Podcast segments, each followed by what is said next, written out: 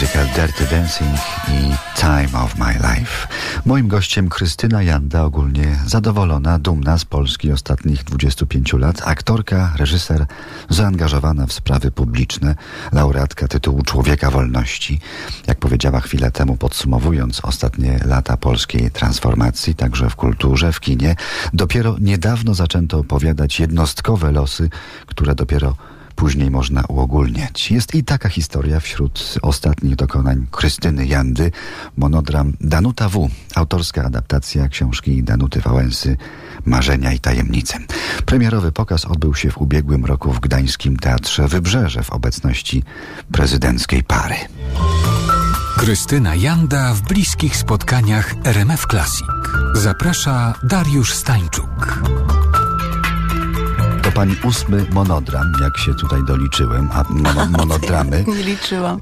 Sala treningowa, sprawdzian dla aktora niesamowity, prawda? Monodram. Tymczasem trema tam panią zjadła na tej pra, premierze no i tak, powiedziała pani coś pięknego, że zacznę jeszcze raz. To nie każdy tak by potrafił powiedzieć. Taki replay wcześniej w teatrze się pani gdzieś zdarzył? Takiej wagi chyba nie. Nie, natomiast tak stresowa sytuacja mi się też nie zdarzyła. No właśnie. Takie poczucie odpowiedzialności i takie poczucie, że nagle przed sobą mam egzamin, którego artysta nie zdaje. To nie jest zwyk, zwyczajne, że siedzą przede mną bohaterowie tej opowieści. Monodram się najczęściej mówi w pierwszej osobie. Ja nagle mówię w pierwszej osobie, opowiadając życie kobiety, która siedzi przede mną w czwartym rzędzie.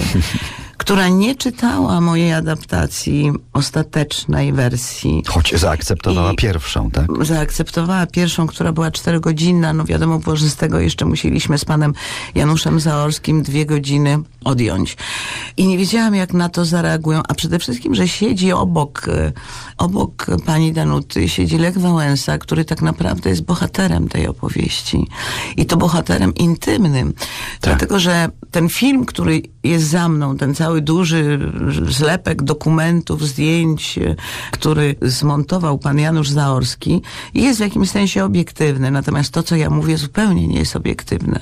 Jest to daleko idąca interpretacja i to interpretacja dotycząca jego spraw y, osobistych. Oczywiście ta książka była scenariuszem, ale jednak wybór jest interpretacją. Ta interpretacja e, głównie po zrobieniu adaptacji polega teraz też każdego wieczora na tym, do czego przykładam większą wagę, to znaczy jak ustawiam hierarchię ważności. Historia, strajk, dzieci, samotność, e, miłość do męża, Polska. Ja to każdego wieczora na nowo to ważę jakby w sobie, jak opowiadam. No i była trudność praktyczna z pieczeniem szarlotki, tak? To taki zabieg był, żeby się zbliżyć do ludzi. tak, tak, tak, ale to był bardzo ładny pomysł. Szczerze powiedziawszy, był to pomysł Andrzeja Wajdy, znaczy nie szarlotki, ale napisał do mnie i do pana Janusza Zaorskiego list, kiedy zaczynaliśmy pracę nad tym spektaklem i napisał, rozumiem, lubię Andrzeja i trzeba znać jego poczucie humoru i, i to, jak umie w jednym zdaniu zawrzeć coś naprawdę głębokiego. Powiedział, rozumiem, że o karmieniu piersią nie ma ale pomyśl o tym. Trzeba się czymś z ludźmi podzielić.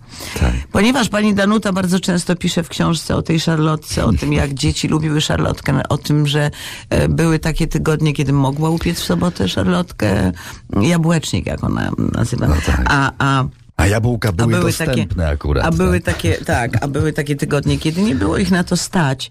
No tak. E, to pomyśleliśmy sobie z panem Zaorskim, że upieczenie szarlotki na oczach ludzi i podzielenie się na końcu spektaklu tym chlebem hmm. będzie bardzo na miejscu.